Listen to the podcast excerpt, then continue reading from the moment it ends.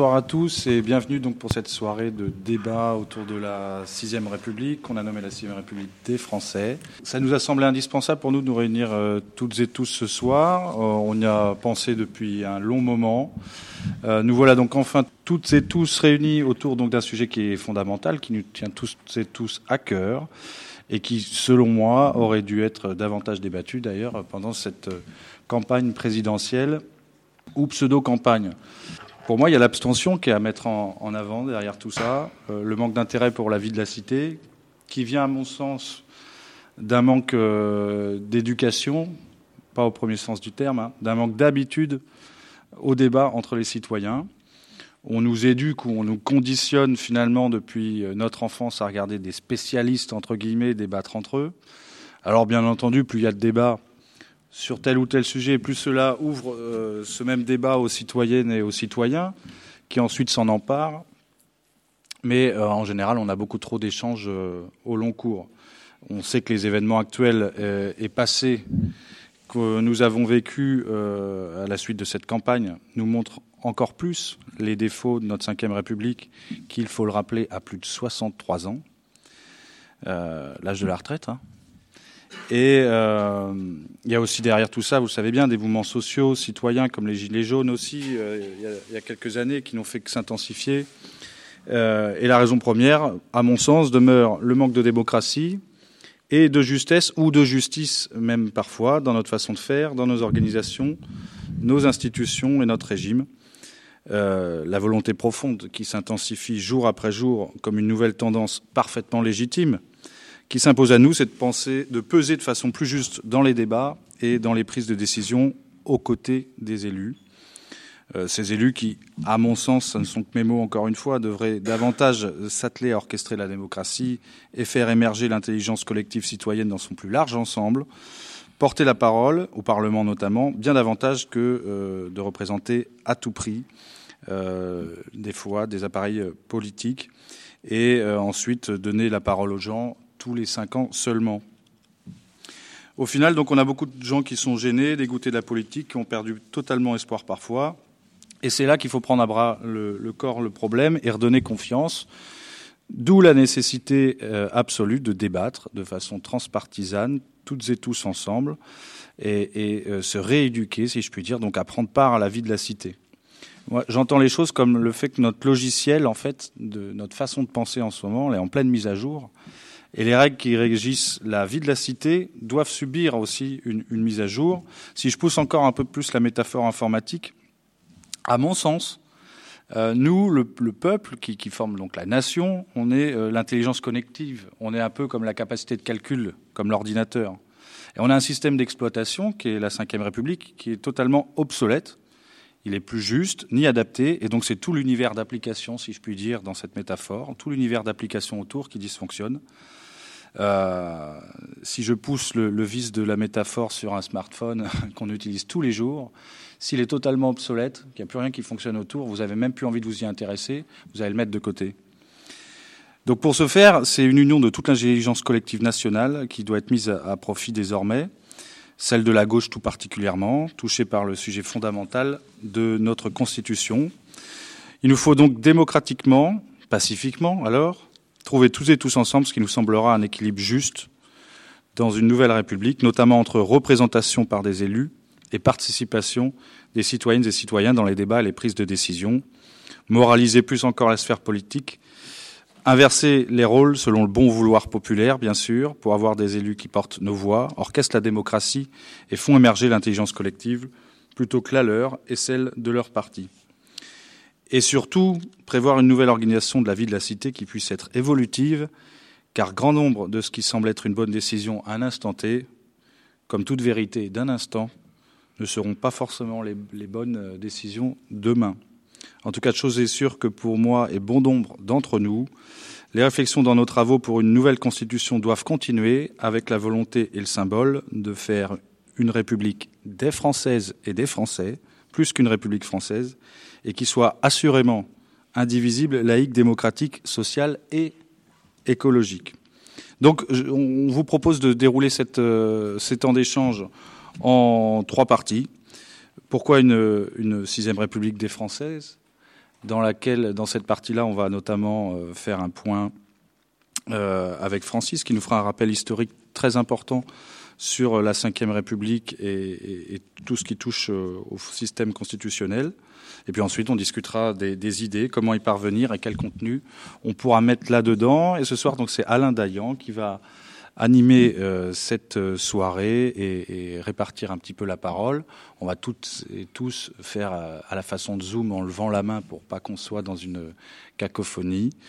Et tout se passera bien. En tout cas, merci beaucoup d'être présente et présent ce soir.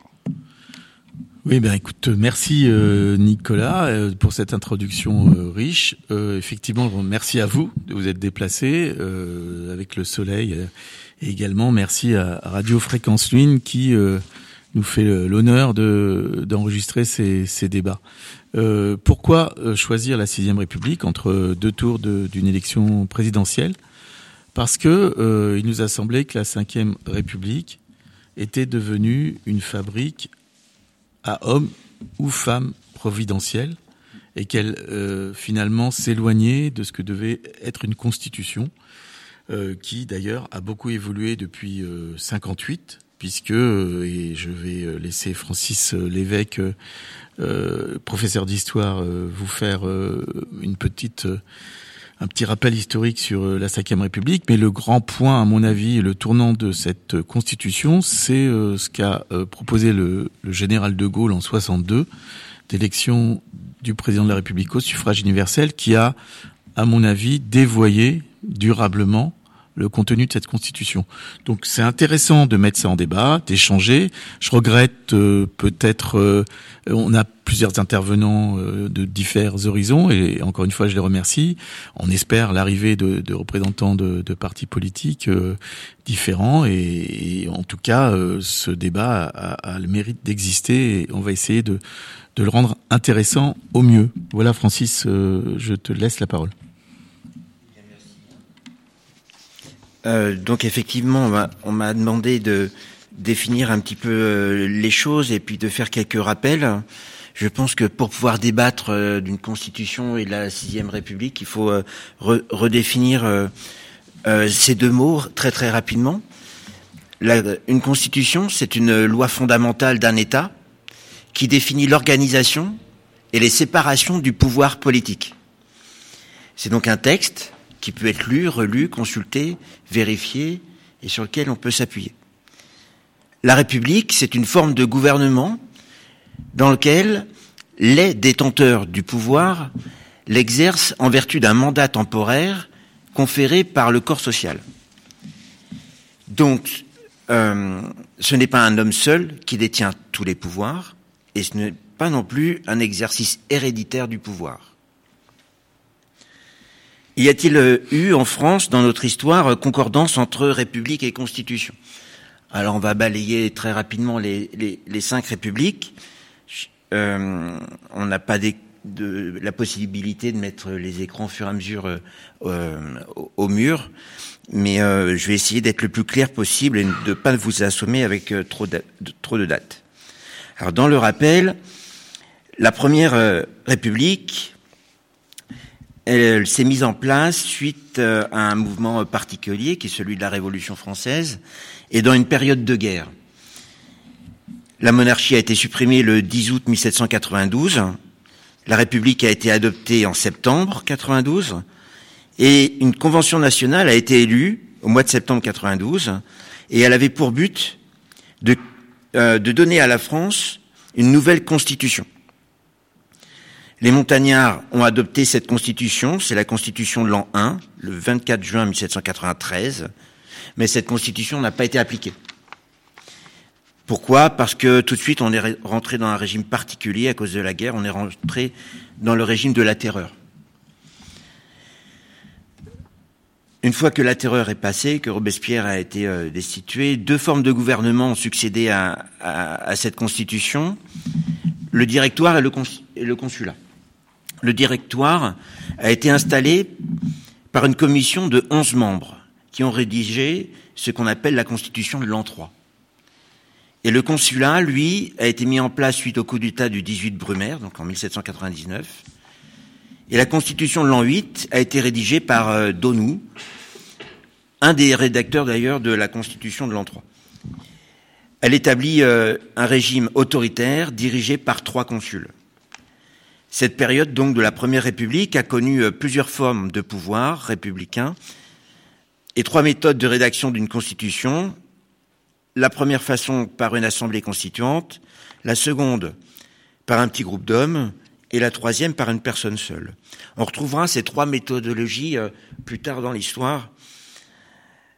Mais nous constatons qu'en tout cas que la République s'impose toujours l'écriture d'une constitution pour exister. En tout cas, la République dans son sens moderne.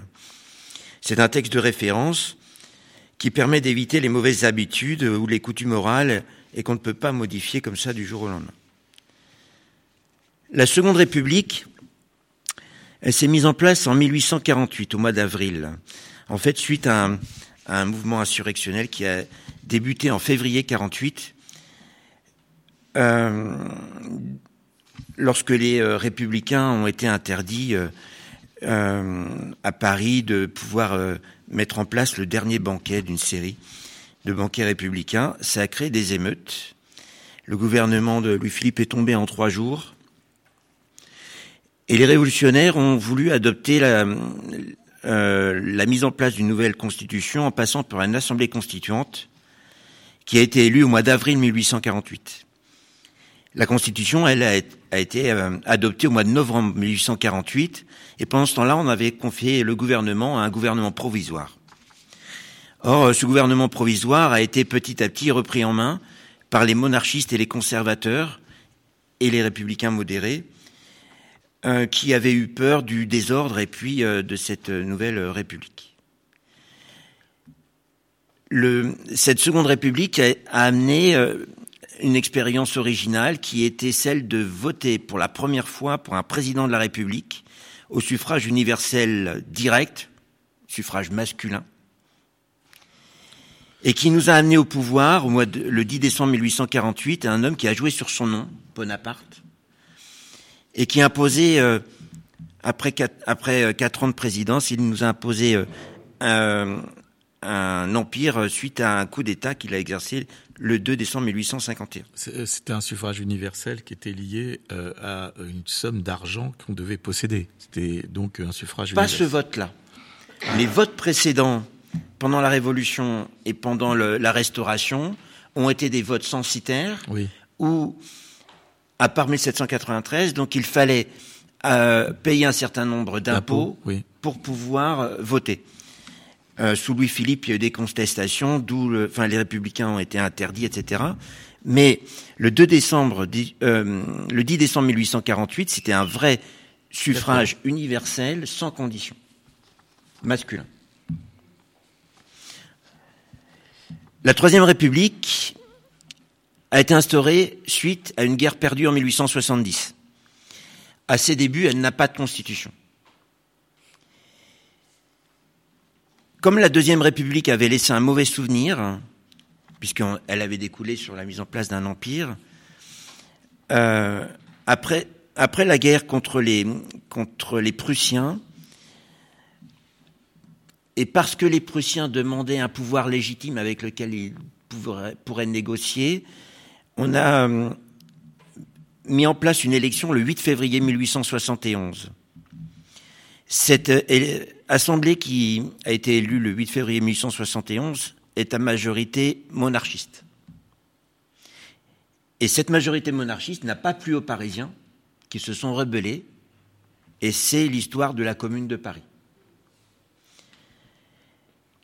Les monarchistes n'ont pas réussi à se mettre d'accord, euh, et puis il y a eu de nombreux débats passionnés, et finalement la République s'impose petit à petit par la mise en place de lois qui ont été votées, qu'on appelle les lois constitutionnelles de 1875, et qui permettent de mettre en place donc ce système républicain qui va durer jusqu'en 1940.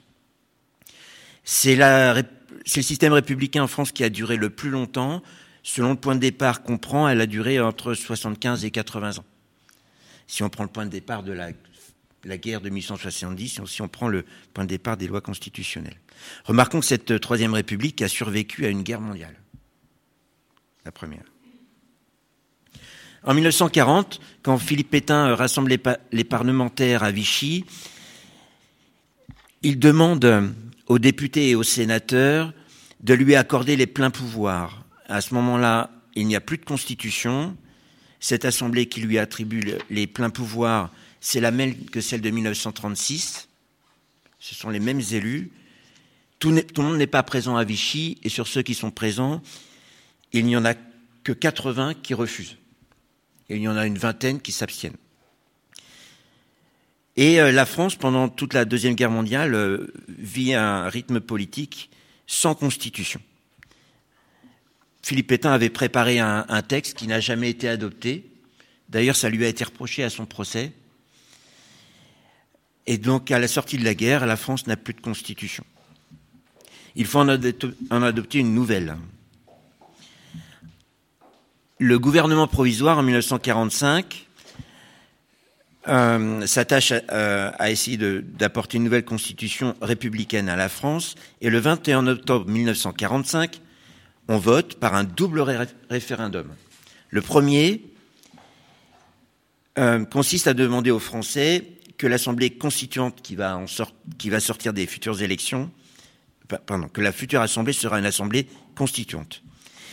Et le second référendum consiste à limiter le pouvoir de cette Assemblée et on procédera ensuite à une autre élection. Le débat s'engage entre les tenants d'un pouvoir concentré sur le président de la République et puis ses opposants. Le référendum du 5 mai 1946 désavoue un projet de constitution présenté par le PCF et la SFIO, où, le pouvoir était composé d'une seule chambre et d'un président honorifique. Une nouvelle constitution est proposée cette fois-ci le 13 octobre 46, à l'automne suivant, où il y a deux chambres. Et euh, cette, cette fois-ci, le référendum est accepté avec 53% de oui. La quatrième République ne survit pas à la guerre d'Algérie.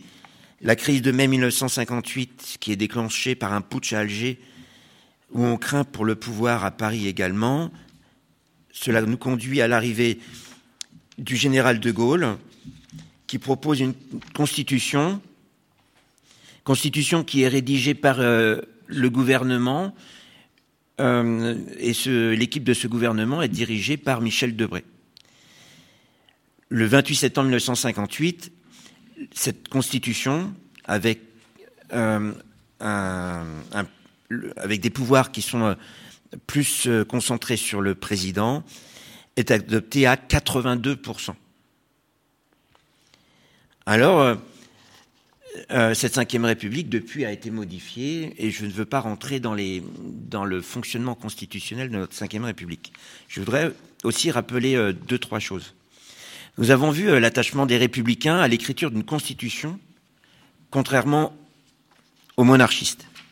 La Révolution française en 1789, elle avait pour débat les finances à l'époque, qui étaient très mauvaises mais aussi euh, d'apporter une constitution à la monarchie et de définir les pouvoirs de chacun, ce qui n'avait pas plu à ce qu'il restait d'un pouvoir absolu détenu par Louis XVI. Ça faisait des parties des débats. Alors, les monarchistes sont-ils forcément euh, opposés à une constitution? Je vais prendre l'exemple anglais. Sur un moment, au XIIIe siècle, en 1215, le roi Jean d'Angleterre, euh, le roi Jean d'Angleterre, oui Jean Santerre, est contraint d'accepter une demande de ses barons, une demande forte de participation, et donc euh, le, fonctionnement de cette monarchie anglaise est écrit dans une charte qu'on appelle la Grande Charte, et depuis euh, le XIIIe siècle, le roi doit consulter les barons pour la, mise en place de, ses décisions. D'accord?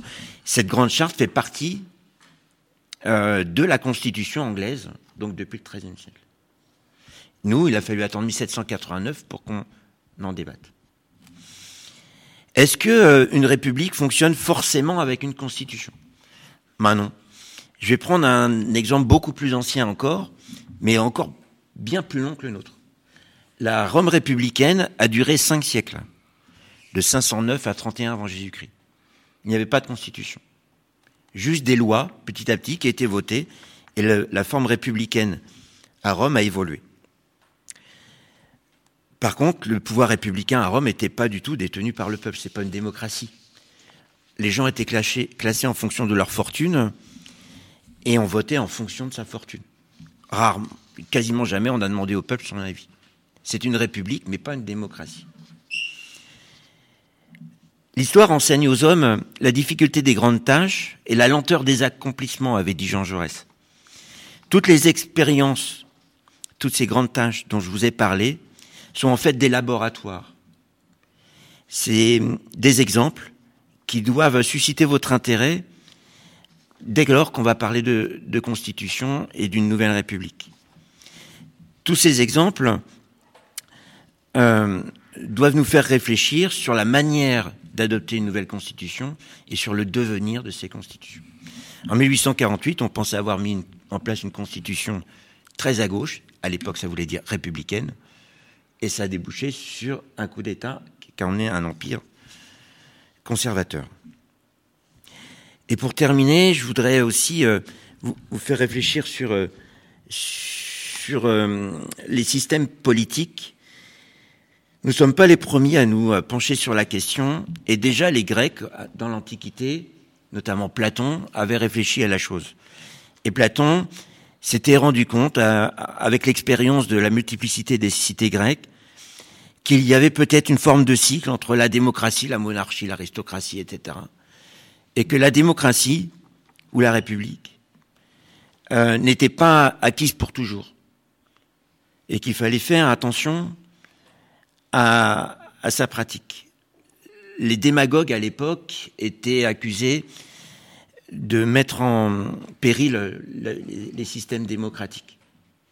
Euh, aussi, euh, un, discours de Napoléon Bonaparte en, 1800, en 1802, lorsqu'on débat euh, à l'Assemblée de la mise en place de la Légion d'honneur, qui rappelle que la République n'est pas acquise pour toujours, que lui, tant qu'il est là, il la garantit, mais qu'il faut préparer l'avenir et pour cela jeter en place quelques éléments fondateurs qu'on appelle les masses de granit, c'est son expression.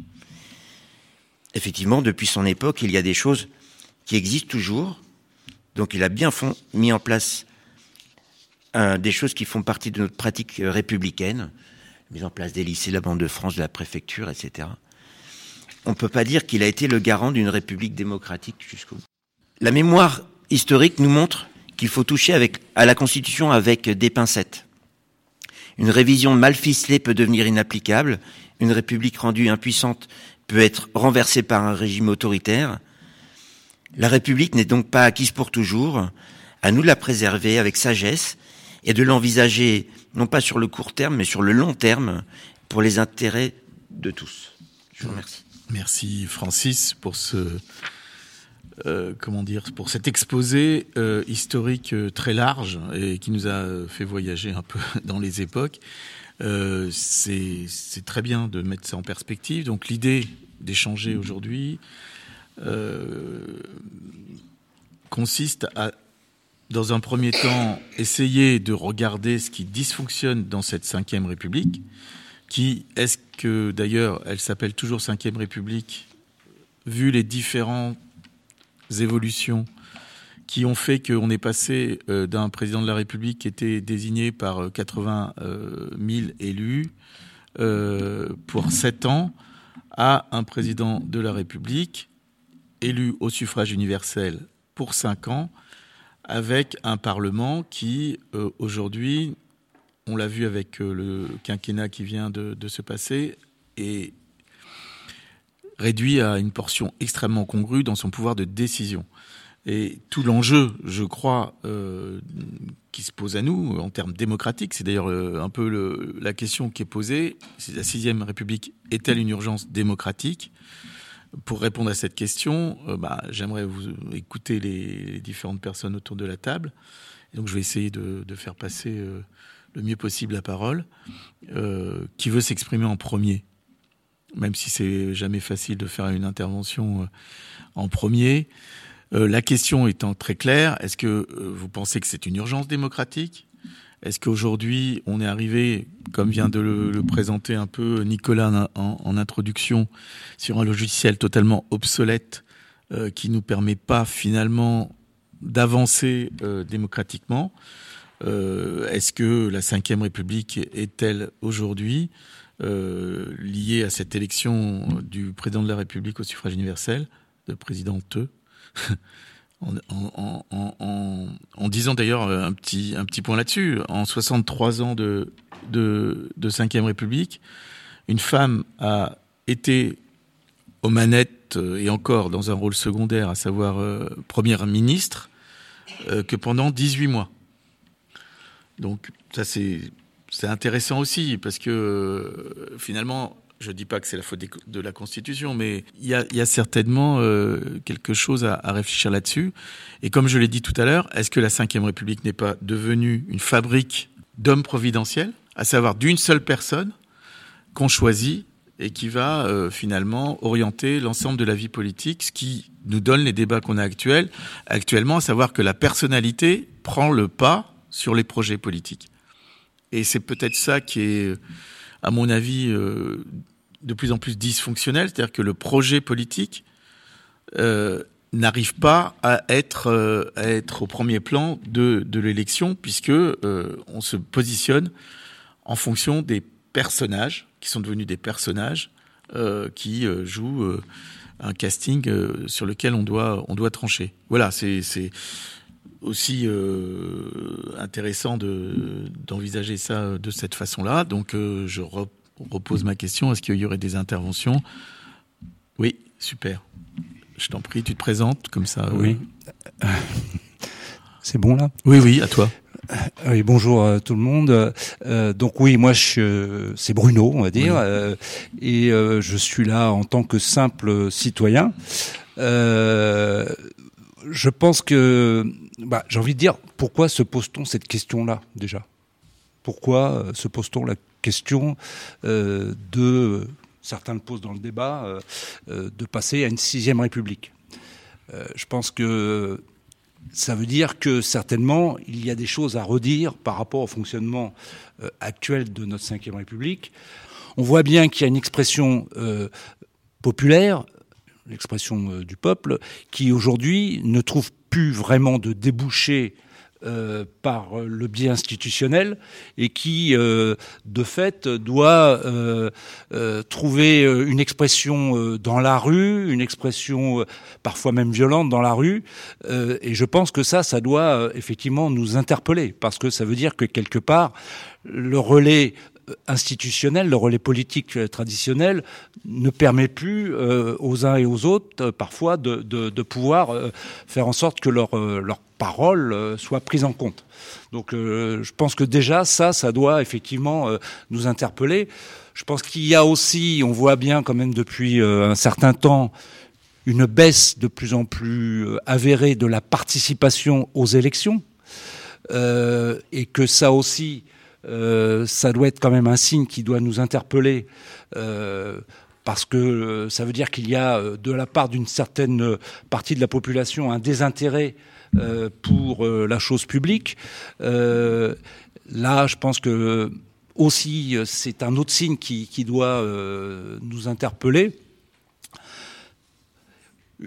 Aussi, bon, on le voit aussi au, au, vu des dernières élections présidentielles, on a de plus en plus, comme tu l'as dit, la recherche d'un homme providentiel, euh, et ça, ça doit aussi nous interroger, parce que la démocratie, effectivement, euh, euh, si elle est représentative, elle doit trouver d'autres biais que d'avoir un recours à la personne providentielle, et on sait parfois où ça peut mener.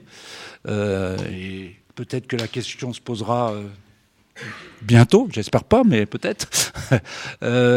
donc voilà, tout ça fait que, effectivement, je pense que c'est légitime aujourd'hui de se poser la question des institutions et, notamment de, celle, de celle dans laquelle on vit aujourd'hui, qui fait que aussi, bon, tu l'as dit, euh, la, représentation nationale aujourd'hui euh, a peu d'effet sur la vie réelle puisque les marges de manœuvre entre l'exécutif et le législatif, euh, aujourd'hui, on cherche où elles sont et que ça permet pas effectivement euh, d'avoir des contre-pouvoirs et, un endroit où la parole pourrait effectivement se libérer. Et du coup, bah, je l'ai dit tout à l'heure, elle se libère ailleurs. Et ça, potentiellement, c'est pas satisfaisant et même ça peut être dangereux. Voilà. Donc je pense que cette question est légitime. Et la dernière chose que je voudrais dire, c'est que je pense malheureusement que alors si je suis là, c'est que je pense qu'il y, a matière à débat. Mais la question que je me pose par rapport à ça, c'est qu'est-ce que ça veut dire aujourd'hui euh, euh, si on parle de la sixième République ou de la Constitution aux citoyens moyens entre guillemets euh, Est-ce que c'est c'est quelque chose Comment faire prendre conscience de l'intérêt de, de, ce débat-là dans une population qui ou détourne les yeux euh, de la politique ou euh, ne s'y intéresse pas euh, par ailleurs ou ne va plus voter. Et donc ça, je pense que c'est pas un débat facile à porter de ce point de vue-là, parce que ça peut paraître comme un débat de spécialistes ou un débat très technique ou un débat d'historiens. J'ai rien contre les historiens, bien au contraire. mais voilà, donc je pense qu'il y a tous ces écueils-là, mais je pense que il y a des vraies raisons aujourd'hui de se poser la question, parce que ce qu'il faut éviter, c'est un, un, moment donné que euh, on soit dans une impasse et que tout ça, ça que le système ne fonctionne plus, quoi. Et, et, on a de plus en plus de signes qui, qui doivent nous alerter. Voilà. Merci. Merci Bono. Mathias. Bonjour à tous. Merci pour les interventions qui ont déjà été, euh, été données. Je m'appelle Mathias Rimbaud. Moi, je suis euh, conseiller municipal à La Riche et je suis en charge de la concertation. Euh, donc, euh, je vais prendre la parole sur ce qui a été dit. Je rejoins tout à fait ce qui vient d'être dit. Et moi, je pense qu'on assiste en fait à une crise de la représentation. Euh, selon moi, les, citoyens et les citoyennes ne se retrouvent plus dans euh, les, les, façons dont les sujets sont traités par les institutions, euh, que ce soit par le Parlement ou par le gouvernement. Et euh, le modèle est plus descendant finalement que ascendant. Et on assiste ainsi à finalement une des, prises en fait de position de la population sous d'autres formes finalement que d'aller voter dans les scrutins, qu'ils soient nationaux ou locaux. Euh, puisque quand on va voter, on a le sentiment finalement que derrière euh, ce pourquoi on a voté n'est pas mis en place ou que la représentation n'est pas bonne. On voit par exemple que le, sujet du climat n'a pas du tout ou pratiquement pas été abordé euh, au niveau national. Ça aurait pu quand même, peut-être même être dû être un sujet phare vraiment dans les différentes campagnes. Ça ne l'a, ça ne l'a pas été. Euh, plus précisément, moi je vois euh, à la riche, on a un système de, on pose la question aux citoyens sur un certain nombre de sujets. C'est aussi difficile euh, d'impliquer la population, c'est-à-dire que la population ne se retrouve pas dans les scrutins, mais en même temps, quand on leur pose la question sur des sujets du quotidien, c'est pas facile de de faire en sorte que ça fonctionne. Tout simplement parce qu'il faut communiquer, il faut que les gens prennent cette habitude euh. Et je pense que même si la, la problématique de la Ve République est peut-être une problématique de représentation, il faut aussi effectivement, comme vient de le dire Bruno, bah, trouver la solution pour que on puisse aller vers une autre forme de représentation, que le citoyen soit interrogé plus régulièrement sur des sujets euh, plus factuels et pas donne mandat en fait à, des personnes qu'il connaît peu ou sur des projets providentiels comme Alain a pu le dire au début. Oui, est-ce que ça serait pas donc une démocratie citoyenne qu'il faut inventer à côté de la démocratie représentative? Et ce manque-là, euh, il est ressenti euh, à peu près partout. Donc, être euh, inventif sur comment faire fonctionner une démocratie citoyenne à côté, non pas en la, disons, euh, en, en, la remplaçant, euh, la démocratie représentative, mais à côté d'une démocratie représentative. Est-ce que c'est bien ça ce que Oui, c'est ce que je veux dire. Ce que je veux dire, effectivement, je rejoins ce que tu ce que tu viens de dire, Alain. Si je si je pense au modèle suisse, par exemple, on pose la question aux citoyens sur beaucoup de, sujets, euh, à la, parfois importants, parfois moins importants. Les citoyens prennent position et après euh, constatent euh, ce que leur décision euh, provoque. Euh, Aujourd'hui en France, euh, c'est pas le cas finalement. On accuse en fait les élus de voilà, vous avez, on a voté pour vous certes, mais vous avez vous avez ensuite fait des choses euh, sans nous, sans nous consulter, et on ne se sent pas responsable euh, finalement de, ce que les institutions font pour les citoyens. Et effectivement, si on avait cette démocratie plus citoyenne, si on était interrogé sur des sujets soit plus régulièrement, soit plus, plus importants, ben je pense que les citoyens pourraient davantage prendre conscience que ben, les décisions politiques que eux prennent ont des conséquences. On abordera après euh, comment changer de république. Donc c'est un. Mais pour finir le tour de table, parce que on a la, chance d'avoir des des membres. Oui, Alain, pardon. Bon, Alain, euh, euh, Alain de Joulet-Tour. Bon, je suis tombé dans le bain de la politique depuis les années lycée, donc c'est toujours un sujet qui m'a passionné. J'ai été conseiller municipal à Joules-les-Tours, donc j'ai un peu l'expérience du cambouis, des affaires. Alors, ce que je veux dire, ça fait très longtemps, moi, que je pense qu'il faut changer de République. Le débat revient, euh, et c'est très bien. Alors moi, ce que je voulais dire, c'est ce que nous apprend l'histoire. Parce que si on met en perspective, c'est que surtout l'histoire française avec les constitutions, c'est que les constitutions, en fait, sont un peu le reflet d'états de société, de faits historiques à un moment donné. Or, la société euh, qu'on a aujourd'hui, euh, culturellement, économiquement, etc., n'est plus la même que celle du milieu des années 50. Et c'est peut-être ça la vraie question, plutôt de se dire est-ce que le peuple euh, se sent pas bien représenté, etc. C'est qu'il faudrait que le politique comprenne que, et la gauche en particulier, que, eh ben, il y a une partie de la population qu'on ne comprend plus. Et là, je dirais qu'il y a deux quand même ouvrages. Alors, je suis un peu intellectuel, c'est peut-être mon tort, mais il faut quand même lire certains ouvrages qui sont très simples à lire. Il y en a un de Rosan Vallon. Alors, excusez-moi, la mémoire commence à me faire défaut, qui vient de sortir. Comprendre autrement les Français. Je jure que vous lisez ce livre et vous vous dites, mais eh ouais, Première chose. Deuxième chose, un autre, c'est euh, Regard, nouveau portrait sur la France par Jérôme Fourquet et un autre. C'est pareil. Qu'est-ce qu'ils nous apprennent? C'est que eux, ils disent, ben voilà ce que c'est que la France aujourd'hui, ce que c'est que les Français fragmenté, division, il n'y a plus de sentiment de classe, etc. Donc les élections, ça devient un peu le supermarché. Hein. Si vous regardez par exemple Marine Le Pen, c'est euh, allez, un coup d'antivax, un coup de machin, je te fais plaisir, toi t'aimes pas les éoliennes, allez viens là. Et ça devient ça, il n'y a plus de consensus. Et c'est ça qui, que peut-être le moyen, c'est d'arriver. Alors, je suis d'accord avec Bruno. Il ne faudrait pas que la Constitution soit euh, une proposition d'un aéropage de juristes, etc. Il faut vraiment, à mon avis, qu'elle soit élaborée par les citoyens. on va y venir. On va y venir pour éviter ce, travers et euh, prendre en compte, qu'elle prenne bien en compte cette évolution de la société française qui, euh, je pense qu'il faut, il faut la regarder en face et ne pas avoir des jugements, euh, voilà, n'être pas nostalgique d'un monde. Euh, bah, c'était bien autrefois, il y avait le Parti communiste, il y avait des gens de gauche, il y avait la gauche, la droite, etc. Non, ça c'est fini. certains le regrettent.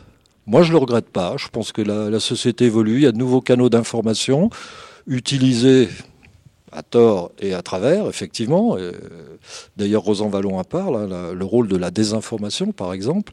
Euh, voilà, et je pense donc qu'il est utile de, effectivement, collectivement, rebâtir une nouvelle république et une nouvelle constitution. De quelle manière? Voilà, ça c'est la question qu'on peut poser. Merci Alain. Euh, donc je, je, disais tout à l'heure qu'on a eu la chance d'avoir des, membres de, des cogitations citoyennes, qui ont sûrement un avis sur le sujet. Est-ce que je peux vous donner la parole? Donc euh, Guillaume, moi je suis venu en tant que, que, citoyen, mais je participe en effet euh, à l'association des cogitations citoyennes. Euh, donc je parle pas au nom de l'association des cogitations citoyennes, même si si c'est une association qui regroupe des, des, citoyens qui ont qui ont à cœur de faire vivre la politique de façon plus plus horizontale par rapport à la Ve République, euh, oui, il y a des choses qui, en effet, aujourd'hui ne fonctionnent plus. Ce décalage entre les, citoyens et la façon dont ils sont représentés, la façon dont les, élus aussi sont, sont élus. Euh, la façon dont, dont les partis euh, s'organisent autour de, de, ce système et je pense qu'en effet aujourd'hui le système est à est à revoir, c'est-à-dire les règles, les règles sont à repenser. Déjà la, la façon dont on voit la façon dont les présidentielles s'organisent avec euh, un certain nombre de représentants, un vote, les deux premiers passent devant et on fait une finale. On, se croirait dans une compétition sportive avec derrière euh, tout un staff euh, technique euh, organisé par, par des partis et dans des logiques, malheureusement, de, aussi d'accès au pouvoir et d'accès à, des, postes. Et ça, aujourd'hui, c'est manifeste. Et ça, ça, plombe en fait tout, le système, puisque si on s'organise pour essayer de gagner, euh, pour être placé, euh, on peut pas, on peut pas défendre vraiment un projet. Euh, ça crée des logiques partisanes, ça crée des conflits. ces conflits prennent le pas sur le débat politique, puisque du coup, ça devient des, des conflits de, de deux partis et des conflits de personnes. Et du coup, nous, on regarde, citoyens, on regarde la bataille. On regarde la bataille de Polochon et, c'est triste en fait. C'est c'est triste et grave.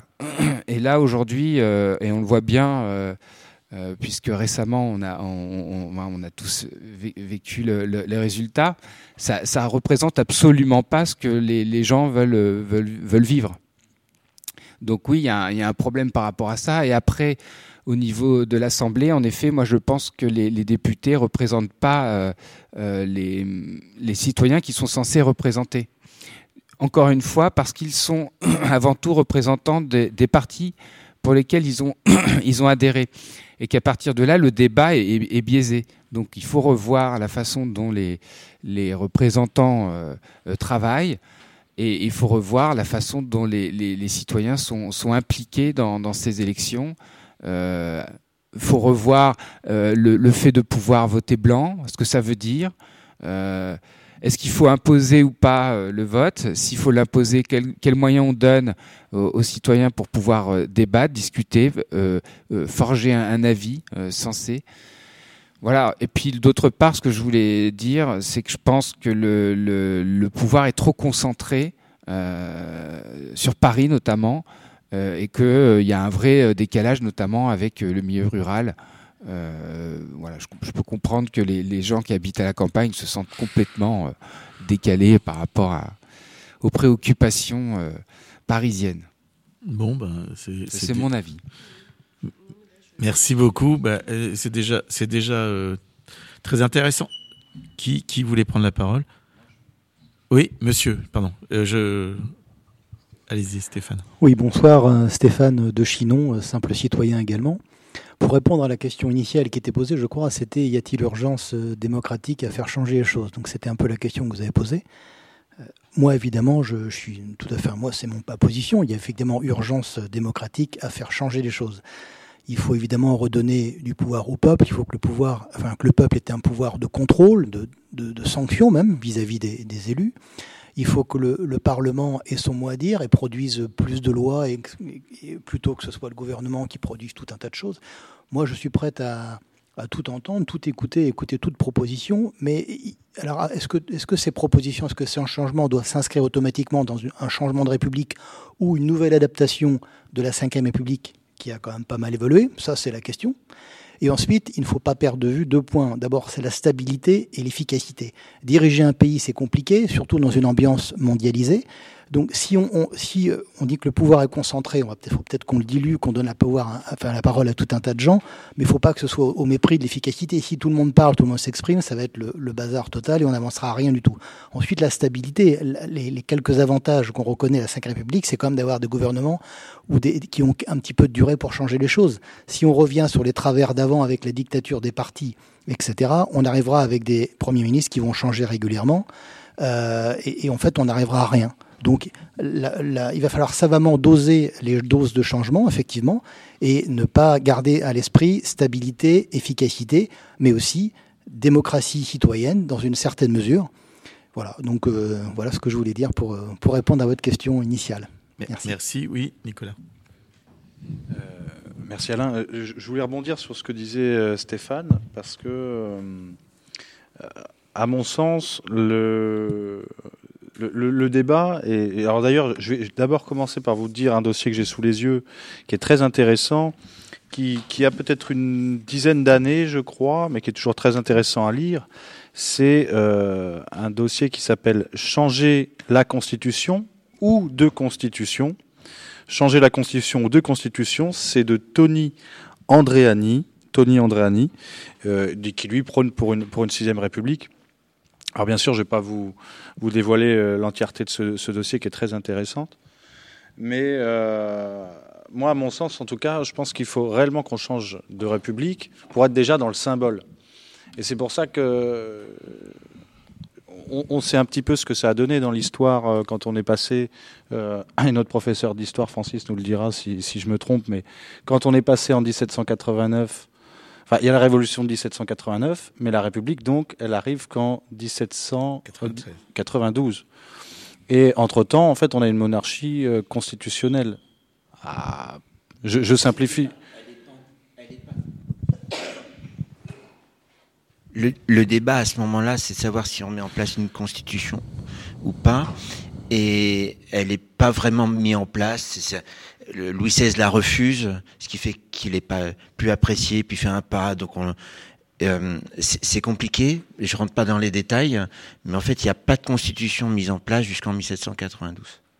Alors, euh, là où je voulais en venir, c'est sur la, sémantique qui est très symbolique.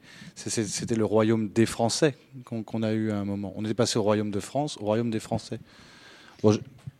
Oui, avec, avec euh, Louis XIV, on, on, parle du roi de France, euh, même avant. Et puis la, Révolution, à partir du mois de juin 1789, va imposer des, changements, dont un à propos du roi qui va devenir le roi des Français. À partir de. Euh, Alors, oui, oui, juste pour terminer, ça change pas le schmilblick, mais je trouve que quand je voulais revenir au symbole, en fait, c'est en ça que déjà, il faut, ça ouvre totalement en fait les, les, débats et la façon dont on doit penser, à mon sens, la République de demain. C'est déjà que ça soit la République des Français et des Françaises, parce que sans, sans le peuple français, il n'y a pas de nation. Donc, à mon sens, déjà, dans cette symbolique très très forte, il faut que, que, le nom change et qu'on soit plus la République française, mais la République des Français, parce que ce régime nous appartient, puisque nous, nous faisons nation. Euh, Bien écouter, et si les changements de République, a priori, se font dans des moments de crise. C'est important de l'avoir en tête. Après, ça peut, euh, euh, enfin, à mon avis, euh, tout, tout, tout, peut être aussi inventé. Non, mais c'est exact. Mais il y a deux façons de changer de république. Enfin, moi, j'en je, vois, j'en vois deux aujourd'hui. La, la, première a été proposée dans le cadre d'un programme qui était de proposer une constituante donc euh, Francis euh, l'a évoqué, je crois que ça a été le cas à plusieurs euh, époques que des constituantes se forment pour rédiger des des projets d'articles constitutionnels. Et donc ça a été proposé. Après, bon, c'est dommage que parce que l'idée était d'échanger avec différents partis, mais moi j'ai regardé un peu dans le détail euh, ce qui était proposé. C'était euh, une constituante qui, pour être mise en place, proposait un premier vote pour savoir combien de personnes on allait tirer au sort et combien de personnes on allait élire. Bon, déjà, moi je tiens à dire, comme euh, ça a été dit d'ailleurs par, Stéphane tout à l'heure, c'est qu'une constitution, c'est quand même quelque chose de à la fois sérieux qui doit qui doit quand même organiser notre vie notre vie commune et que si on commence par dire qu'il faut faire une constituante et qu'on va déjà faire un premier vote pour savoir combien on tire de personnes au sort, combien de personnes on va euh, mettre euh, en élection dans des listes, bon, déjà, je pense qu'il faut euh, avoir sur ces sujets-là à la fois une vision simple et, et une vision euh, qui euh, puisse être compréhensible par tous. Je prends un exemple. je prends un exemple je, prends parce que je, ça paraît important. Moi, j'ai ma voiture qui peut arriver d'être en panne. Est-ce que j'organise un référendum pour savoir comment on répare ma voiture?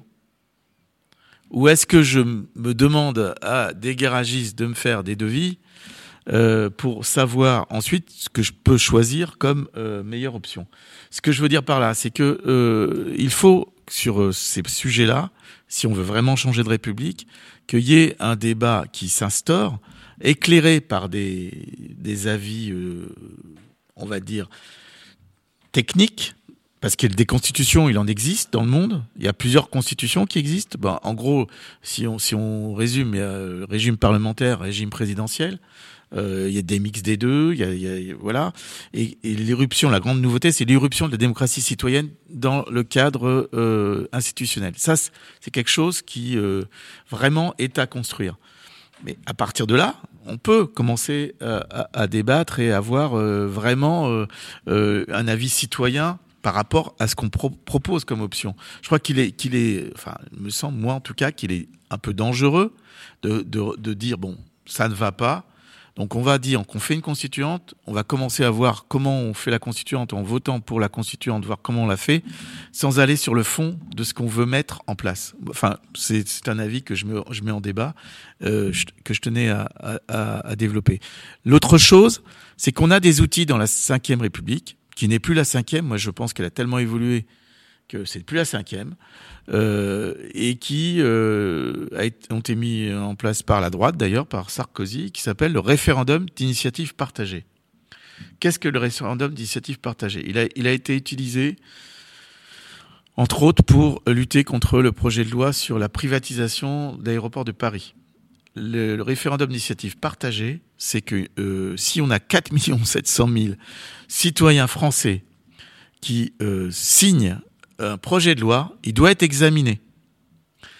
C'est, une, à mon avis, un des outils, parmi d'autres, pour euh, avoir une action citoyenne, parce que c'est ça euh, dont on parle, euh, puisque je rejoins certains intervenants sur l'idée que les partis sont arrivés peut-être aussi à, une période de leur histoire où il y a nécessité de re regarder comment on fait de la politique. Ça, moi, je, je c'est pas le débat de ce soir. Ça pourrait être un autre débat. Voilà ce que je voulais dire. Je vois que Nicolas, tu voulais intervenir, donc je, je, te laisse la parole. Euh... Oui, oui, euh, Mathias. Euh, du coup, je voulais savoir. Tu disais, je vois deux façons de le faire. Euh, la première, la constituante. J'ai compris que la deuxième, ce serait la voie référendaire, peut-être. C'est ce que peut-être ce que, ce que tu voulais dire. Tout à fait. Mais aujourd'hui, l'outil, c'est le référendum d'initiative partagée. Un référendum sur la Constitution ne pouvant être déclenché que par le président de la République. C'est la deuxième solution citoyenne. Elle est à travers ce, cet outil-là. Moi, par rapport à ce que disait euh, c'est Stéphane, je crois, euh, tout à l'heure, euh, au-delà du cinquième ou sixième, etc., c'est comment on s'y prend, quoi.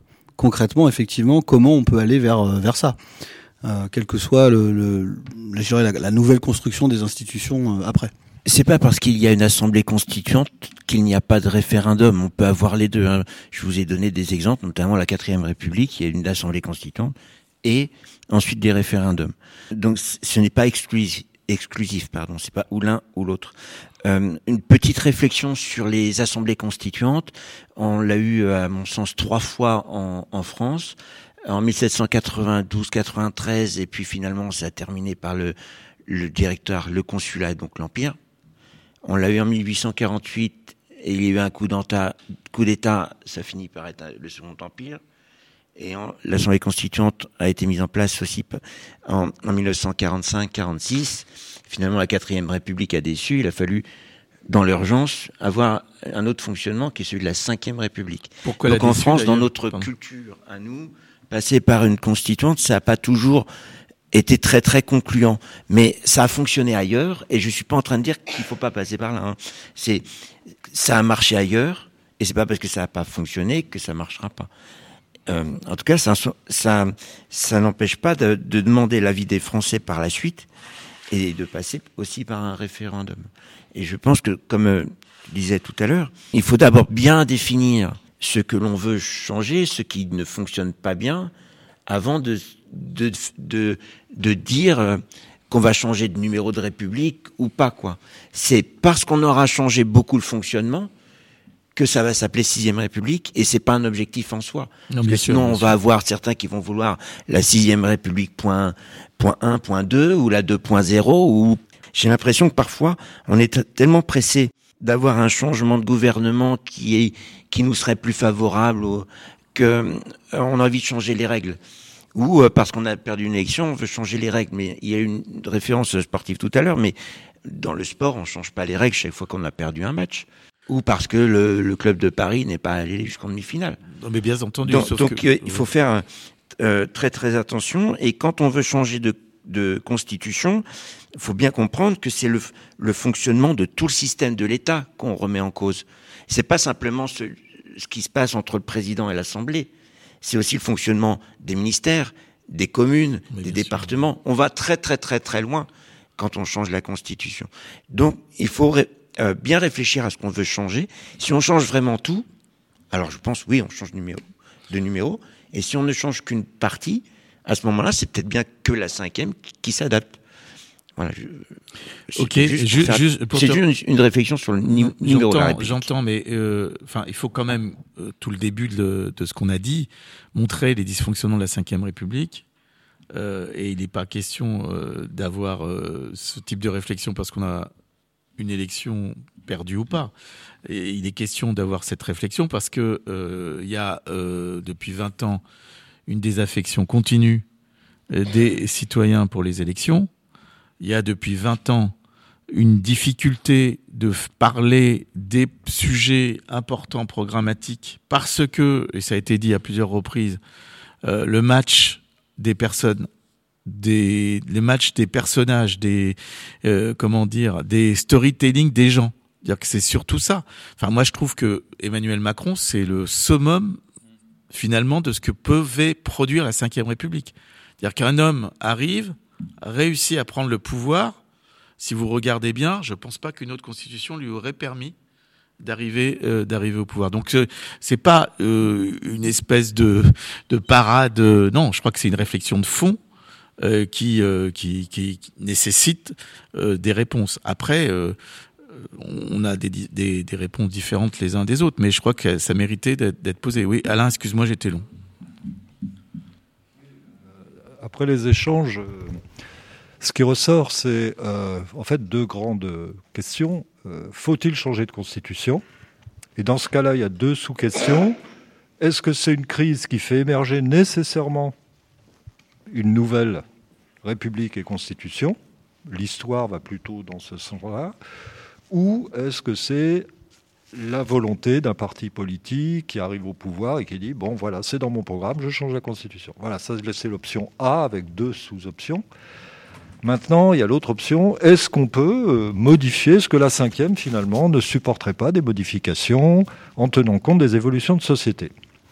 Moi, je pense que non. Pourquoi? Parce que, comme je le disais tout à l'heure, la société a fondamentalement évolué. Ça ne serait... Je pense qu'il faut complètement remettre à plat. Je vais donner un seul exemple.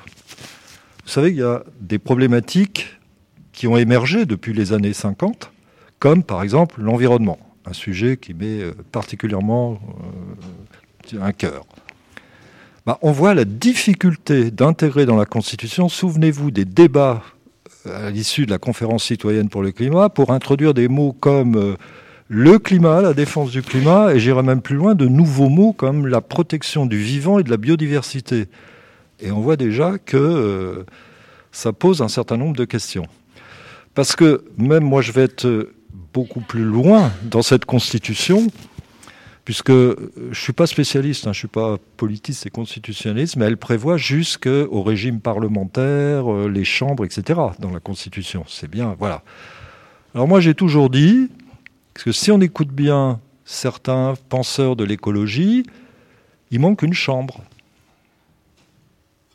Bon, on peut discuter, est-ce que euh, le Sénat est-il de trop euh, hein, Bon, allez, admettons qu'il reste deux chambres, Sénat et euh, Parlement, les députés. Mais il manque, à mon avis, peut-être d'autres chambres. Et c'est pas, c'est sérieux. Hein, il y a des philosophes qui, le disent, des, politistes. il y a là une première chambre qui serait une chambre de, non pas de politique, mais de citoyens ou d'experts, de savants, où là on discute vraiment, ben voilà, faut-il du nucléaire en France, par exemple? Parce que ça va être un vrai sujet. Hein. on est mal parti, mais bon. en gros, une chambre de conférence citoyenne permanente. Oui, avec des experts, comme on a fait que les conférences citoyennes. et... et ou alors, par exemple, alors là, c'est plus, ça va beaucoup plus loin, mais ça paraît comme ça un peu décoiffant. Euh, mais je vous signale quand même qu'il y a eu à Tours un événement quand même assez exceptionnel qui s'appelle le Parlement de Loire. C'est est-ce que le vivant, parce que on dit les citoyens de France. Ok, mais il y en a d'autres citoyens autour de nous, depuis euh, ce putain de virus là qui nous truc jusqu'à des gros machins. Est-ce que eux aussi n'ont pas droit à être représentés puisque nous coexistons avec eux? Alors attention, hein, on va très loin, mais je pense que si on va être, en phase avec euh, la société actuelle, ses préoccupations, ses changements de regard, il va peut-être falloir aller aussi euh, très loin et ne pas penser que simplement euh, aux hommes aussi. Voilà. Alors ça, c'est, je dis bien que ça va loin. On peut peut-être en rester à une espèce de chambre citoyenne sur des grandes questions, etc. Voilà, mais je pense que dans la Constitution, nécessairement, il y aura le rôle des, des parlements aussi à revoir, et, outre le fonctionnement, les élections, etc. Francis. Petite parenthèse encore, excusez l'historien. hein. Euh, il ne faut pas avoir peur qu'il y ait plusieurs chambres, une chambre ou plusieurs. Euh, il existe des systèmes euh, dans le monde, mais on a eu le cas aussi en, en France avec une chambre, deux chambres, et on a même eu le consulat avec quatre chambres. D'accord? Donc on peut et chacune des chambres avait sa spécialité. Une qui écrivait les lois, l'autre qui les débattait, l'autre qui les votait. Enfin voilà, chacun avait sa spécialité. Donc si on imagine un système avec plus que deux chambres, avec chacun sa spécialité, c'est historiquement euh, ça, ça, ça a du sens. Hein. Oui, Bruno? Oui. Euh, par rapport au, au- au- je disais tout à l'heure euh, que la difficulté, je pense, par, euh, par rapport à- au débat de ce soir, et, euh, c'est que il faut pas que ce débat-là reste un débat de spécialistes entre guillemets, euh, d'initiés, oui. On a encore Euh, quelques auditeurs euh, qui euh, qui sont encore là. Il y a deux trois personnes, je crois. Donc Euh, mais ce que je veux dire, c'est que la question, effectivement, c'est c'est quel intérêt de changer ou de faire évoluer la Constitution? Pourquoi le faire? Et je pense que c'est à partir de cette question-là, et, en la portant, en, disant, voilà, quel est l'intérêt de changer? Bah oui, on, on- c'est comme ça que je suis intervenu tout à l'heure. On pointe que aujourd'hui il y a des déficits sur euh, sur la représentativité, sur etc. etc. Et c'est à partir de là, je pense qu'il faut, il faut partir de là pour porter ce débat-là, pour dire, ben voilà, qu'est-ce qu'on peut faire pour pour que ça change, pour que effectivement la parole citoyenne soit mieux prise en compte, que euh, euh, on ait une société qui vive mieux, euh, qui soit euh, avec euh, euh, des allers-retours euh, entre ceux qui décident et ceux qui qui qui, qui travaillent, etc. Donc je, je crois que c'est c'est ça qu'il faut porter parce que si sinon si on aborde le, le, le débat par le haut, c'est-à-dire excusez-moi, mais de manière historique ou institutionnelle, euh, c'est important, bien sûr, d'a- d'avoir tout ça en tête, évidemment. Mais je suis pas sûr que c'est comme ça qu'on arrivera à convaincre et à débattre, à faire vivre le débat autour de cette question-là. Voilà. Ouais, merci Bruno. Je, je, suis, je peux que être d'accord avec toi et je vais faire euh, un rebond sur, sur le pourquoi on est là au- aujourd'hui. C'est que à partir du moment où en fait euh, il y a des gens qui, qui peuvent exprimer leurs ressentis, leurs problèmes euh, du quotidien et qui se rendent compte en fait au fur et à mesure que tous ces problèmes ils peuvent être résolus par la politique avec euh, à contrario de cette phrase qui dit si tu, ne t'occupes pas de politique, c'est la politique euh, en gros qui s'occupe de toi. Mais c'est important en fait, premièrement qu'on débatte et qu'on expose tous les problèmes. Et je pense qu'on est déjà en train de se rendre compte qu'en fait, il y aurait tellement de changements dans la Constitution voulus et derrière en fait dans les lois que euh, vaut mieux finalement tout remettre à plat directement parce que ça, ça sert à quoi de, de prendre euh, je veux dire euh, la, la métaphore là d'une habitation euh, cette fois qui me vient en tête c'est je veux dire il y a des fois où euh, il vaut mieux raser la maison et tout reconstruire c'est bien plus simple que d'essayer de, de tout rafistoler en fait sauf si tu as un plan déjà de reconstruction derrière, hein, parce que sinon si tu casses la maison et que, que tu sais pas ce que tu vas faire derrière, ça peut sûr. arriver. Et c'est pour ça qu'effectivement, comme Bruno le disait, et que, et tu le soulignes Alain, il faut absolument qu'on débatte déjà des problèmes de fond qui vont ensuite nous envoyer vers des solutions, et ces solutions qu'on va pouvoir ensuite euh, mettre à l'écrit et, Non, et mais- composer un nouveau logiciel. Tout à fait. Je, je, je rappelle, vous le savez, euh, le canton, c'est quand même euh, un découpage qui était fait euh, par euh, le, le, le nombre de, de, de kilomètres qu'on pouvait faire à cheval en une journée. Donc, le département. Merci. Dans les cantons. Donc, euh, oui. Et donc, c'est des choses. Enfin, quelque part, on a des tas de euh, choses dans notre dans notre dans notre euh, organisation qui sont qui sont euh, et les garçons là euh, qui sont qui sont quand même un petit peu euh, anachroniques, obsolètes et qui correspondent plus à une attente qui est, je crois, très importante. On peut plus élire des gens cinq ans, les envoyer au Parlement, et que pendant cinq années, il n'y ait plus de consultation par rapport au grand sujet. Ça, c'est quelque chose qui, très, enfin, qui est très largement ressenti et qui, euh, quelqu'un l'a dit tout à l'heure, je veux dire, euh, génère aussi, bah, je crois que c'est toi, Bruno, qui génère euh, de la colère bah, des manifestations. Donc simplement l'opposition ne peut pas uniquement, ou le mécontentement ne peut pas être uniquement s'exprimer par des mouvements éruptifs, mais devrait pouvoir s'exprimer par une co-construction sur, un certain nombre de sujets. Pas tous les sujets, parce que on ne peut pas demander l'avis euh, de, sur, tous les sujets. Il faut d'abord avoir une information importante et ensuite faire vivre un débat permanent entre une assemblée citoyenne. J'en reviens à cette idée de démocratie citoyenne qui doit pouvoir euh, appuyer la démocratie représentative. Et ça, c'est une sixième république. Je suis désolé. Euh, on peut, c'est pas une question de, de, de s'arc-bouter sur des chiffres, mais en même temps, c'est on change fondamentalement de vision de choses. Et donc quelque part, on passe sur un autre, un autre champ. À mon avis, oui. Pardon, Stéphane. Juste pour rebondir euh, sur ce que disait euh, le jeune homme, j'ai oublié le prénom. Et le canton, excuse-moi, juste un truc historique, le canton c'était à pied, non, euh, monsieur, monsieur l'évêque? C'est une journée. Ouais. 1790, quand... parce que la, la monarchie avait, avait, un découpage administratif absolument euh, dantesque. C'était pas le même découpage pour la justice, pour les impôts, pour le, le, les évêchés, etc. C'était, c'était ingérable. Donc, en 1789, tout de suite, on se met à, à redécouper euh, les circonscriptions de manière à ce que ce soit gérable et commun pour tout, que ce soit pour les évêchés, c'était important à l'époque, hein, mais aussi pour les impôts, la justice, etc., etc. Euh, et donc on crée le département. Effectivement, on détermine un chef-lieu de, de, département qui permettait à chacun de faire l'aller-retour à cheval dans la, dans la journée. Et ensuite, pour aller voter, c'était l'aller-retour à cheval. Le, pour aller voter, euh, ça faisait loin, et si on n'avait pas de cheval, c'était très long. Donc, euh, on, on, a mis en place les cantons pour aller voter à son chef-lieu de canton. Mais j'ai plus la date en tête. À pied. on faisait l'aller-retour à pied dans la journée. Bon. Mais quand on allait voter, faut imaginer le truc, c'est qu'on y allait village par village, c'est le curé ou le notable qui emmenait tout le monde, et puis on allait voter. Voilà, et puis il n'y avait pas d'isoloir. Excuse-nous Stéphane, c'était un intermédiaire un peu historique. Il n'y avait pas d'isoloir, l'isoloir c'est 1903. C'est-à-dire que pendant tout le 19e ah, siècle, on vote. Vous pouvez me débrancher l'historien. Sans, sans confidentialité. Vous votez au vu et au su de tout le monde, et notamment des notables et, et, et du curé. D'accord? Donc notre République, elle a, notre démocratie, elle a vachement évolué là-dessus. Stéphane, excuse-nous. Avec plaisir. Euh, oui, juste pour rebondir sur ce que disait monsieur tout à l'heure, sur l'opportunité de créer euh, des chambres supplémentaires. Euh, il faut savoir que déjà l'organigramme institutionnel français comporte tout un tas d'assemblées, de conseils, de groupements dont la plupart des gens ne connaissent pas, on ne sait pas trop à quoi ça sert, on ne sait pas trop qui y a dedans. Il y en a un qui, qui est assez connu, le plus connu, c'est le Conseil économique et social. Hein.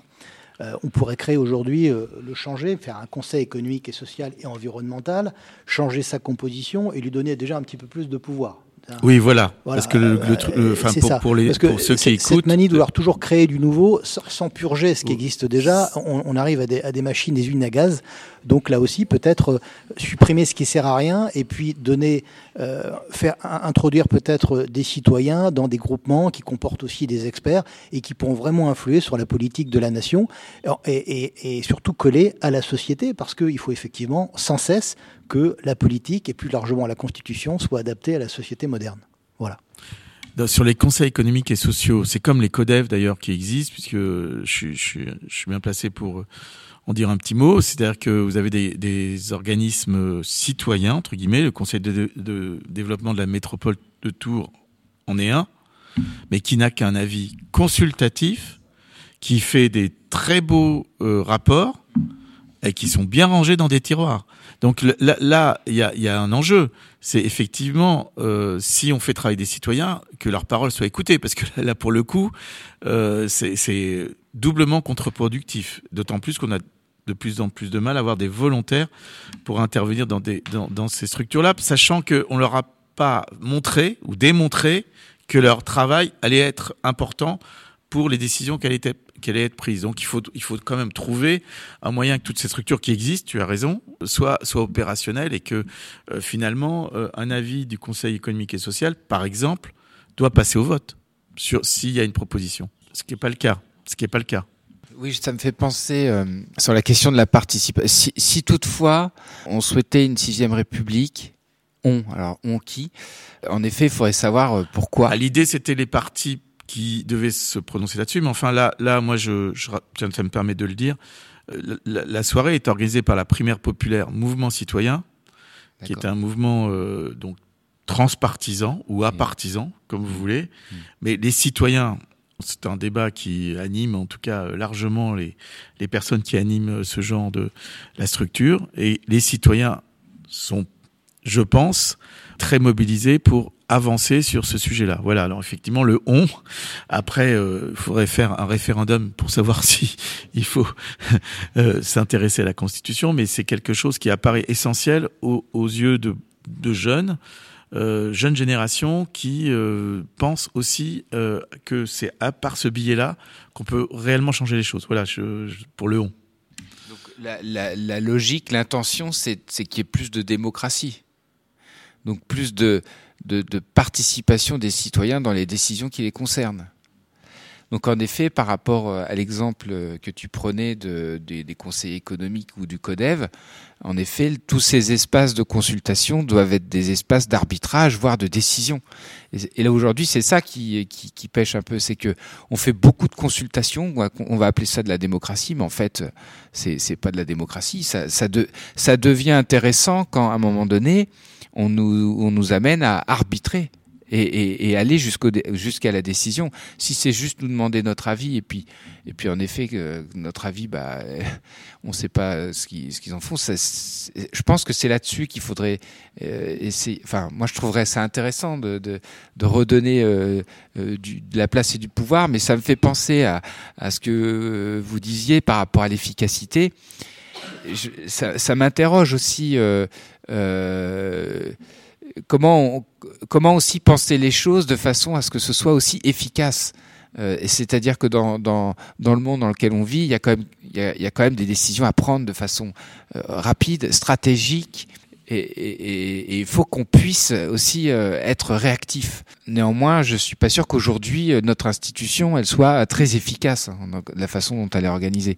Et puis la dernière chose que je voulais dire, c'est moi ça m'intéresserait de, de, de penser aussi euh, une organisation où les régions elles, elles, puissent débattre au niveau au niveau national. Chaque région a sa particularité. Alors chaque région a sa son conseil régional et, et ses compétences. Néanmoins, il y a, y a des choses à mettre en, en lien avec. Euh, et puis la dernière chose à dire, c'est pourquoi un président et un premier ministre aussi. C'est, euh, enfin, ça, ça, sert à quoi tout ça? Bruno. Ça fait beaucoup, quoi. Beaucoup, beaucoup de oui, je. Il y, y, a le débat effectivement sur euh, sur la Constitution, mais il y a aussi un débat. Euh, je pense à avoir aussi une réflexion sur euh, notre culture politique euh, française où on est plutôt globalement dans, le, dans, dans la confrontation.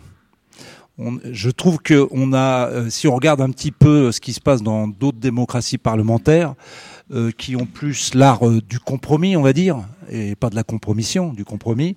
Euh, nous, euh, dans notre culture politique française, c'est quelque chose qui, fait un peu défaut et qui est euh, où on est assez rapidement dans, dans, dans une confrontation bloc contre bloc, qui permet pas nécessairement d'avoir aussi des débats euh, apaisés et euh, euh, quelque chose qui permette effectivement euh, de parler sereinement et de, faire, de, faire vivre la, la, pardon, la démocratie euh, le plus sereinement possible. Et ça, je pense que, alors je n'ai pas de solution par rapport à ça. Est-ce que justement, si euh, on redonne un peu plus euh, la parole aux citoyens, si alors peut-être que c'est parce qu'on va changer les choses, la façon de fonctionner, que ça permettra aux citoyens d'investir un peu mieux euh, le, champ politique. Euh, mais je pense qu'il y, a aussi une réflexion à avoir là-dessus. Si je peux me permettre de rebondir, euh, Nicolas, sur, ce sujet-là, je pense qu'il y a aussi un travail à, à, faire sur la manière dont on tranche les, les sujets. Le vote oui, non, pour, contre, est-il adapté à ce que tu viens de dire, à savoir un, débat euh, serein euh, et mature sur, les sujets? Donc il y a, moi je suis un grand partisan du jugement majoritaire, à savoir un choix qui, serait fait selon des options et qu'au lieu de classer en oui non, on classerait en bien, euh, en très bien, bien, moyen, à rejeter. Enfin, il y a, en, termes qualitatifs euh, et qui permet de faire émerger, je pense, des solutions euh, qui sont plus proches de ce que les gens veulent, parce que euh, on n'a jamais une solution parfaite et une solution qui est complètement qui est complètement mauvaise. Donc, ce, ce, type de, de vote, de jugement majoritaire, est de plus en plus employé dans des instances euh, qui, euh, je crois que ça peut faire clairement euh, évoluer la, démocratie et le débat dans un sens plus, plus apaisé. De Guillaume qui, nous disait tout à l'heure. Ce qui sera très intéressant, tout en faisant aussi un, constat sur la Ve République actuelle, c'est et ce débat qui revient tout le temps, en fait, c'est sur le sur le, jacobinisme ou le girondisme. Alors, il y en a certains à qui ça tient vraiment à cœur. Et, mais les, les Gironde, la, la, vision girondine ou jacobine euh, dans, dans, la République, Francis, ça, ça date de 1789. Centralisé ou décentralisé C'est ça. Et je, et, et je, pense encore une fois que le, le, débat, il est, il est primordial parce que euh, j'imagine, en tout cas, nous tous qui sommes ici ce soir, on a, on a en tête que finalement, euh, on n'a même pas forcément envie de dire quelle est la solution ce soir on, n'est pas, on a envie de marcher un petit peu différemment de ce que font les partis aujourd'hui, où ils vont se mettre à quelques-uns autour de la table, comme si nous, ce soir, on allait dire, eh ben, on va faire comme ça, on va, proposer comme ça. Moi, je, peux le dire clairement, par exemple, il y a quelque chose qui me gêne un petit peu, euh, même si je suis fervent de la Sixième République, au niveau des propositions de la France insoumise avec lesquels, je le rappelle quand même, j'ai bien plus en commun que de désaccords. Euh, le problème qu'il y a, par exemple, dans cette façon de faire, c'est de dire tout de suite... C'est parce ah qu'ils ont fait 30%. Il y a déjà une proposition de dire, ah bah la, la, la monarchie présidentielle, est-ce que le peuple s'est exprimé pour en finir avec la monarchie présidentielle? Moi, par exemple, je suis de ceux qui croient que le, les Français recherchent en permanence un roi. Donc ils veulent un président roi. Mais un président roi, euh, c'est que mon point de vue, hein, mais comme la, la reine d'Angleterre, qui a quasiment aucun pouvoir. C'est ce que je pense. Il y en a d'autres qui sont dans, cette pensée-là. De toute façon, et, ceux à la France insoumise qui nous parlent d'un régime parfois euh, assez proche du, système allemand, sans parler d'aller dans ce débat d'un régime euh, futur qui soit euh, monarchique ou, pas du tout, je pense qu'en fait, on en revient en permanence au débat. Moi, je rêve de pseudo-parlements locaux qui prendraient la décision. Et puis, s'il doit y avoir encore des représentants, pour faire court là-dessus, ils pourront s'assurer qu'en montant à Paris, ils voteront ce que les gens dans leur circonscription veulent qu'ils votent. Parce qu'il devient aujourd'hui, pour revenir sur notre euh, partie là de critique de la Ve République, il est inconcevable et insupportable pour les gens l'injustice. En général, dans notre société, ce qui nous révulse dans toutes circonstances, c'est l'injustice. Et il faut remettre donc évidemment beaucoup plus de démocratie, de juste équilibre démocratique, et c'est pas à nous de le définir. Les Français vont peut-être vous dire attendez, moi j'ai plein de choses à faire, donc euh, entre guillemets sur 100 euh, questions à régler, bon bah on va laisser ceux qui nous représentent euh, traiter de 60 questions, et nous les, les 40 là nous intéressent, et on a envie de s'y pencher très sérieusement, sans jamais, au grand jamais à mon sens, empêcher les gens de s'intéresser à quelconque débat pour autant. Donc je pense qu'il y a aussi cette question de, comment on réorganise les pouvoirs euh, en France euh, dans les choses qui sont insupportables pour les Français. Voilà, c'est l'injustice. Et l'injustice, pour terminer là-dessus, elle est toujours, ce sentiment d'injustice vient toujours aux origines d'un manque de démocratie. Que ce soit dans une organisation locale, entreprise, association, dans, votre travail ou jusqu'à la nation tout entière, quand il n'y a pas cette démocratie, qu'il n'y a pas de discussion, c'est là qu'en fait il y a les conflits qui émergent forcément, puisqu'il n'y a pas de discussion, il n'y a pas de consensus possible.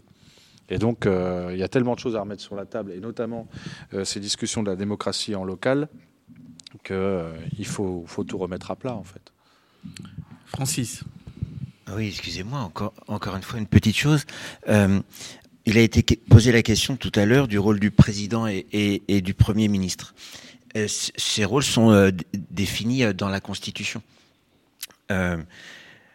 Euh, le, le, fonctionnement des républiques tel que je vous en ai parlé, mais on n'est pas rentré dans le détail du fonctionnement euh, euh, institutionnelle.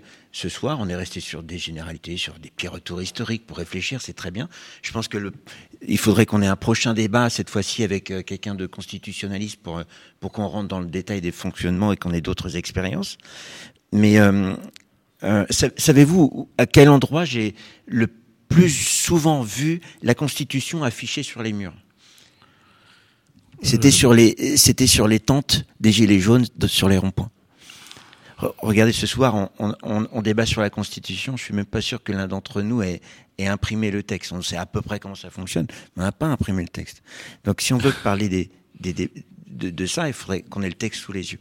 Alors, le rôle du président et du premier ministre, pour faire très très très très simple, très court, il est défini par la Constitution et ils n'ont pas du tout le même rôle.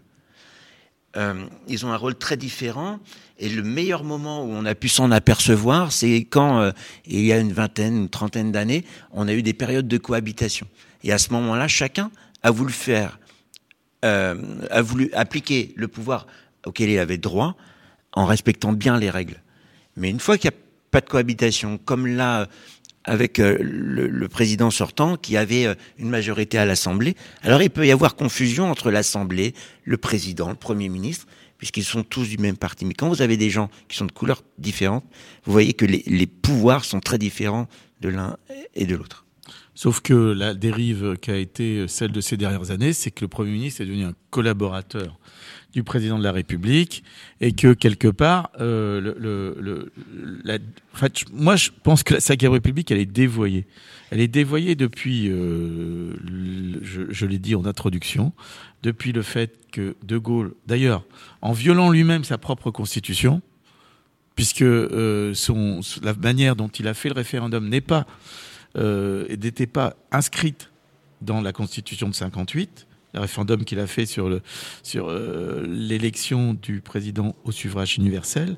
Donc en la dévoyant lui-même au, premier, il a peu à peu, enfin c'était inscrit que finalement, évidemment, le président prendrait pas largement, même si tu as raison, euh, c'est le domaine réservé du président, tout est inscrit dans la Constitution, mais la pratique constitutionnelle d'aujourd'hui de la cinquième amène, encore une fois, à concentrer le pouvoir, un pouvoir exorbitant dans les mains d'un seul homme qui aujourd'hui, je pense, pour le coup, c'est pour ça que c'est une urgence démocratique telle que moi je le ressens. Enfin, en tout cas, euh, voilà, c'était, j'ai un peu le fond du débat, même si on rentre pas, on va, pas écrire une constitution aujourd'hui, mais en fait, le débat ne fait que commencer. Il est transpartisan et, et je pense que c'est déjà important que la gauche, entre guillemets, et les citoyens euh, en, en discutent de ces sujets-là. Je, je, pense que ce phénomène que tu décris s'est accentué surtout à partir du moment où on est arrivé au quinquennat, c'est-à-dire à, oui, concordance oui, oui. entre le temps euh, du mandat du président et celui des députés. Et il n'y a pas eu un temps depuis euh, depuis 20 ans où le président doit assumer une assemblée d'une autre couleur politique que la que la sienne. Et c'est à mon avis à ce moment-là qu'on a renforcé ce phénomène de président monarchique. Je vous propose de, de, de continuer à débattre un, un petit quart d'heure. Il euh, y a des personnes qui, qui vont nous quitter avant qu'ils partent. Est-ce que vous aviez un petit mot à nous dire? Est-ce que euh, ce genre de débat, dans les cogitations citoyennes en particulier, doivent être poursuivis Qu'est-ce que, qu'est-ce que vous pourriez euh, nous dire? Oui, Bonsoir euh, Sabine Meunier. Moi, je trouve que ce, débat est très, intéressant, qu'il faut qu'il faut pouvoir euh, aussi euh, en débattre dans d'autres espaces et, notamment l'espace public. Je pense qu'il y a il y a la manière, faut bien, enfin la manière aussi de, pouvoir aller vers les vers les autres, vers les autres personnes qui souvent on pense que ces personnes-là sont désintéressées ou ça ne les préoccupe pas et en fonction de, de comment on va aller vers eux, on se rend compte que, bah, en fait, si ces personnes-là euh, qu'on pensait désintéressées sont très intéressées par euh, euh, le débat euh, de ce soir, je pense qu'il y a vraiment quelque chose à changer dans, dans le système qui qui va pas bien, qui est qui, est malade. Euh, donc je pense que c'est aussi en prenant le temps. Euh, souvent, enfin moi je suis pas quelqu'un qui, qui est dans la politique depuis très longtemps et, et, pour moi la politique, même le mot politique, des fois il fait peur, donc c'est plutôt euh, comment comment on va faire pour continuer ensemble à vivre à vivre dans la cité, à vivre ensemble. Et bah, un débat comme celui-ci, je pensais que c'était important d'y participer et qu'il faut le déplacer, qu'il faut qu'il faut aller vers, qu'il faut faire avec, qu'il faut prendre le temps. J'ai pas une réponse ce soir. oui, on va changer on va changer la Constitution, euh, la République et tout. Euh, je pense qu'on va continuer à, ensemble, voilà, cheminer. Et puis, euh, par contre, oui, il faut changer des choses qui ne fonctionnent pas et qui, qui permettent aux, aux, citoyens très très éloignés de la politique de pouvoir avoir sa place aussi. On y est, quoi. Merci beaucoup en tout cas. Et vous, et merci à vous d'être d'être venu. Franchement. Oui, merci. permettez-moi de, rebondir un petit peu là-dessus parce qu'il y a quelque chose qui est hyper important euh, dans ce qui a été dit. La dernière fois, euh, enfin il y a quelques jours, j'ai eu l'occasion d'écouter euh, des interventions sur Internet à propos de la crise. Le sujet traitait de la crise démocratique de façon générale. Et il y a quelque chose qui m'a marqué, pas très agréablement, au vu de mon expérience par rapport au désintéressement de la politique et donc forcément de ce qu'on vit ce soir, qui est tout simplement de se retrouver pour débattre. Et euh, il y a un constat qui était sous-entendu que bon, bah, les, problèmes euh, d'abstention et de désintéressement à la politique, euh, au-delà d'ailleurs du fait qu'en en fait on vote tous les cinq ans et puis qu'en fait dans ces cinq années-là on n'a rien le droit de dire et puis qu'en plus de ça eh ben, les engagements de départ sont pas forcément respectés, ou on va avoir au niveau euh, du Parlement des députés qui vont pas du tout nous représenter, mais absolument, euh, comme on l'a connu là pour la République en marche, euh, je pense encore plus qu'auparavant, on a des robots qui vont enregistrer et valider ce qui a été choisi par le gouvernement. Je, veux juste être clair, parce que bon, là, on est tous ensemble autour de la table, mais il y a des, auditeurs qui nous écoutent, et peut-être qu'ils pourraient être de ce point de vue-là. Euh, les problèmes socio-économiques sont absolument pas, selon moi, la raison, et je vais vous le faire court. Euh, quand j'ai travaillé pendant plusieurs années pour l'association Entraide et Solidarité, anciennement Entraide ouvrière, on a eu à cœur, quand il y a eu le faux grand débat d'Emmanuel Macron, qui a été lancé partout en France, ou en parenthèse d'ailleurs, en parenthèse d'ailleurs, euh, le député de Tours, c'est bien la seule fois qu'il a consulté tout le monde puisqu'il n'avait pas le choix. Hein Sinon, c'était son rôle de le faire toute l'année. Bref, chez Entrée des Solidarités, nous, on s'est attaché à organiser ce grand débat avec euh, un public euh, un peu plus particulier. Même ça, j'aime pas le dire, mais, mais bon, c'est sûr, des gens qui sont éloignés, très éloignés de la sphère politique. Et je peux vous dire que pendant ce grand débat, j'ai jamais vu autant d'émulation de, l'intelligence collective euh, que, dans d'autres grands débats qui étaient organisés, dont celui euh, du député euh, Philippe Chalumeau, qui s'était à l'époque déroulé au Hall. Et donc, c'est en ça que je reste toujours et autant plus convaincu qu'il faut, quand au départ je parlais d'une forme d'éducation au débat, rééduquer sinon au débat. C'est quelque chose de primordial et, ça, bien au-delà euh, des différences de chacun, de quartier, d'appartenance euh, euh, et autres, parce que chacun utilise les mots qu'il a utilisés, mais ils sont très préoccupés par la chose politique, en tout cas quand on leur donne voix au chapitre. Et je rebondirai enfin, sur ce que Francis, tu disais par rapport aux Gilets jaunes. Les Gilets jaunes, c'est un exemple extraordinaire de personnes euh, en France qui s'expriment euh, comme tout un chacun à sa façon de s'exprimer. Effectivement, c'est le début d'un processus. L'idée qui n'a pas été forcément euh, atteint ce soir, enfin l'objectif qui n'a pas été atteint ce soir était de faire débattre les différents partis politiques et les associations. On aura sûrement l'occasion d'y revenir.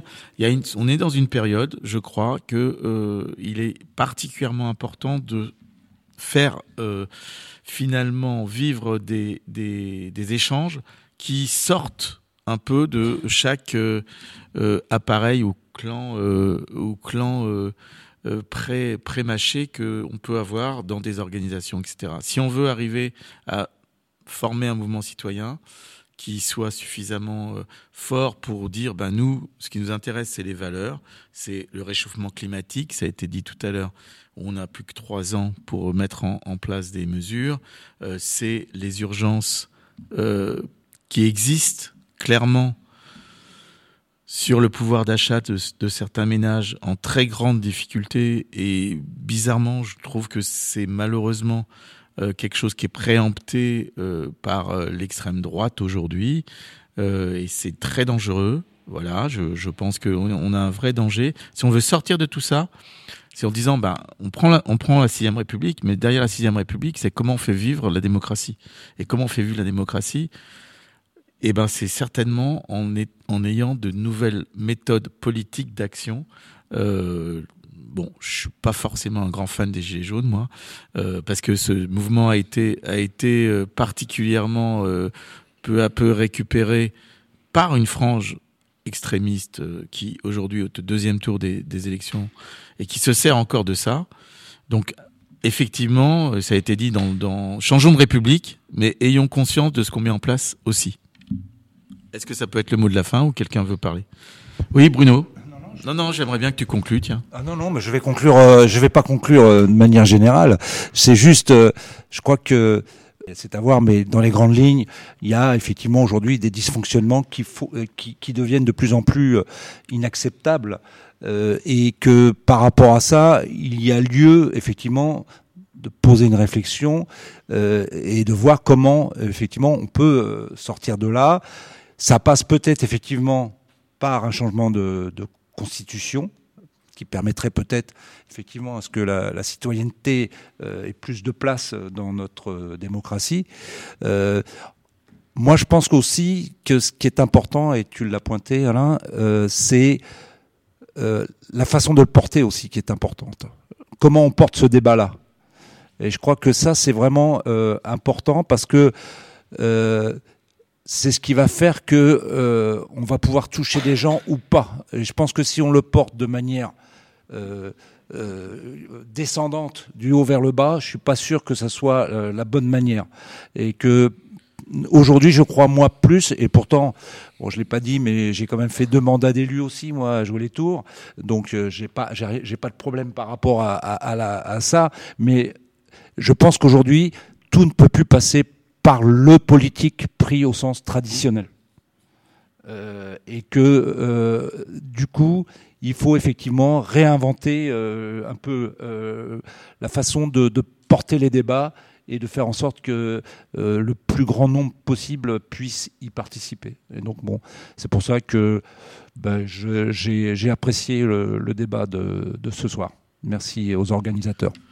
Merci Bruno. Oui, alors on est, on est, on est copains avec Bruno, mais on ne s'est pas concerté là. Des fois même, on a de gros débats.